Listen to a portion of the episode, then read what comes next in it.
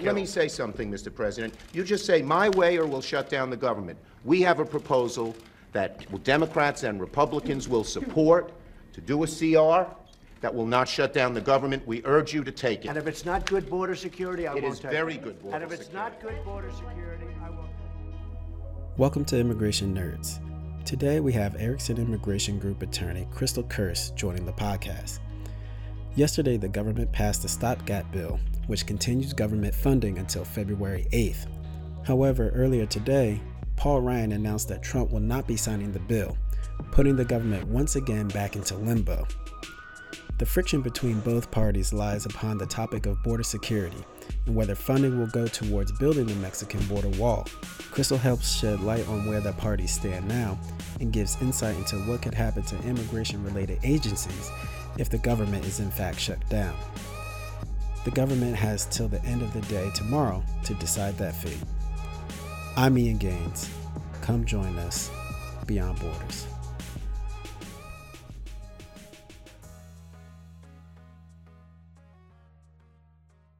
Could you give a brief understanding of what each side is offering? Yeah, so as you mentioned, part of the government funding is set to expire. It's going to be this Friday on December 21st at midnight. And one of the departments that's in the shutdown is Homeland Security. So President Trump has used this opportunity to push his border wall agenda. Specifically, he was demanding $5 billion to build the wall.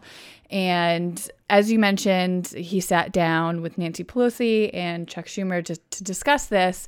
It wasn't a very positive meeting. In fact, uh, President Trump had made the statement that he would be proud to shut down the government for this particular purpose, which of course uh, didn't go over so well, uh, particularly with uh, Chuck Schumer, who discussed, you know, there's alternatives to a border wall to maintain our national security. You know what I'll say? Yes. If we don't get what we want, one way or the other, whether it's through you, through a military, through anything you want to call, I will shut down the government. Okay, fair absolutely. enough. And We I am disagree. proud, and I'll We tell you disagree. what, I am proud to shut down the government for border security, Chuck, because the people of this country don't want criminals and people that have lots of problems and drugs pouring into our country. So I will take the mantle. I will be the one to shut it down. I'm not going to blame you for it. The last time you shut it down, it didn't work. I will take the mantle of shutting down. And I'm going to Now, shut it is interesting to see how this has developed over the last week or so. As of this morning, uh, we, here on Wednesday morning, December 19th, it appears that the White House has actually stepped back from that $5 billion demand. And in fact, they are willing to discuss a stopgap bill, which essentially will push this discussion into 2019. Um, as of this morning, Senator McConnell actually announced a stopgap bill that would push it back. I believe it's February 8th. Um, and he has, in, in fact, stated emphatically to reporters that there's going to be no shutdown. So I'm not totally sure if he means there's going to be no shutdown on Friday or there's going to be no shutdown in February and that we're going to be able to work this out. But there has been a lot of discussion back and forth between the parties about what is appropriate. Uh, I know that Chuck Schumer and uh, Nancy Pelosi have proposed $1.6 billion uh, as part of a bipartisan Senate bill to go not towards the wall, but for fencing upgrades and other border security. Um, and that seems to be the the more liked proposal right now, um, as I believe that was also included in, in Mitch McConnell's discussion this morning as well. And we have some breaking news tonight. The U.S. Senate has approved legislation to temporarily fund the government and avoid a federal shutdown over President Donald Trump's border wall. Now that bill goes to the House. Congress faces a Friday deadline when funding for part of the federal government expires.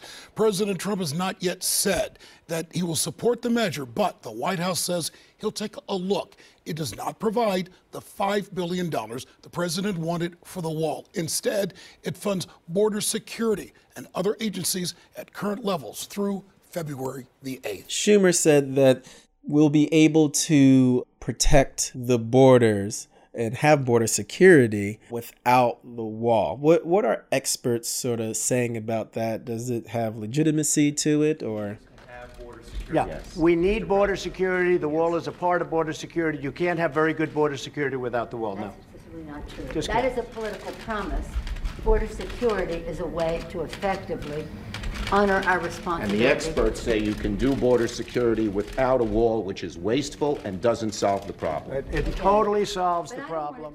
Yeah, I definitely think there is legitimacy to that statement. Um, in fact, doing some a little bit of digging into into the topic, you can see that experts have suggested things like technology to um, in place of a wall. For instance, increased use of cameras and aerial and underground sensors um, to detect individuals who are in fact crossing the border without constructing a physical wall. Um, in fact, many people will consider the physical wall a 14th century solution for the 21st century world. So, you know, individuals who are coming to the United States unlawfully are doing so in more sophisticated ways. For instance, if you look at visa fraud, there, you know, are individuals who obtain visas under fraud and then they don't have an issue at the border. That's not going to help us there. We also have issues with visa overstays. That's a huge uh, issue in the United States that a border wall isn't going to solve that that problem. Um, also, what has been suggested as far as border security is increased border personnel. We're not fully utilizing ICE and CBP in the way that we can. Uh, we, we, should increase the amount of people they hire. And also, it has been suggested that we should improve our coordination with Mexico. So, Mex- the Mexican government often will catch people who are trying to come through Mexico into the United States before they even get to the border. So, if we can, instead of placing our resources on this physical wall, place our resources in in working more closely with the Mexican government so that you know we can kind of stop individuals from getting that far. That's also another solution that's been talked around. So there are definitely some other options that we have outside of this this physical wall the Trump administration is looking for. If they do come to an impasse only 25% of the government agencies will be affected by this. So um, 75% has already been funded for. And just to put our listeners at ease, how does this affect uh, immigration services, if it affects it at all? Yes. So, in the event of a government shutdown, as you mentioned, it's only affecting 25% of the government. So the departments that that includes is the Department of Treasury, Agriculture, Homeland Security, Interior, State, Housing and Urban Development, Transportation, Commerce, and Justice. So, of those, there are three um, departments that can affect immigration cases, particularly Homeland Security, the Department of State, and the Department of Justice. So, when you're looking at Homeland Security, that includes USCIS, ICE, and CBP. Now, the good thing about USCIS is that it is a fee based agency. So, what that means is when we submit our petitions and applications to the government, we include with it a fee to process that application. So, they're not dependent on federal funding to continue to operate. So, for the most part, we're not going to really see an effect with USCIS. They will probably have to uh, furlough some non essential employees that aren't covered by these fees, but we shouldn't really see any impact on pending petitions or the ability to um, submit petitions to the US government. So that, that's a positive thing. Now, also under um, Homeland Security is ICE and CBP, which protect our borders that's considered an essential function. So while these employees will likely not get paid in the event of a government shutdown, they're still going to operate. We're still going to have our borders open and they're still going to be in full operation. So it is an unfortunate situation for these individuals who, who work in these um, departments because they're not going to get paid, but they are going to be required to work as part of national security. And then when you're looking at the State Department, the State Department is also largely a fee-based um, agency when you're looking at uh, visas in your in your passport passport or passport services in general. So they're going to continue to run as long as they have those fees to pay for for these services. So we we're not expecting uh, too much of an effect there. However, if if you are looking to get your passport renewed and the passport agency that you want to go through is located in a government building that will be shut down, those services will be shut down. So we might see some effect as far as passport renewals are concerned. So overall, I'm hearing there will be little change for business immigration services as a whole.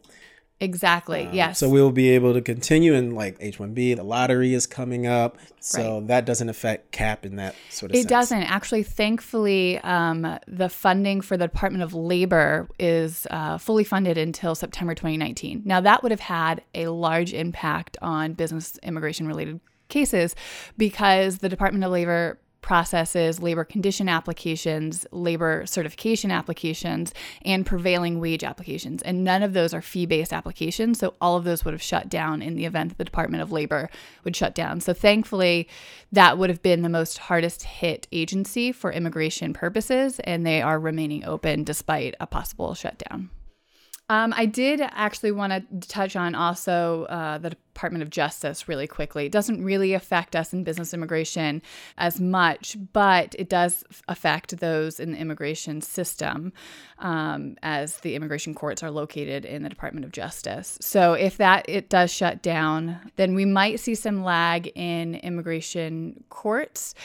We already have a huge backlog in immigration courts, so it's not likely to affect things terribly.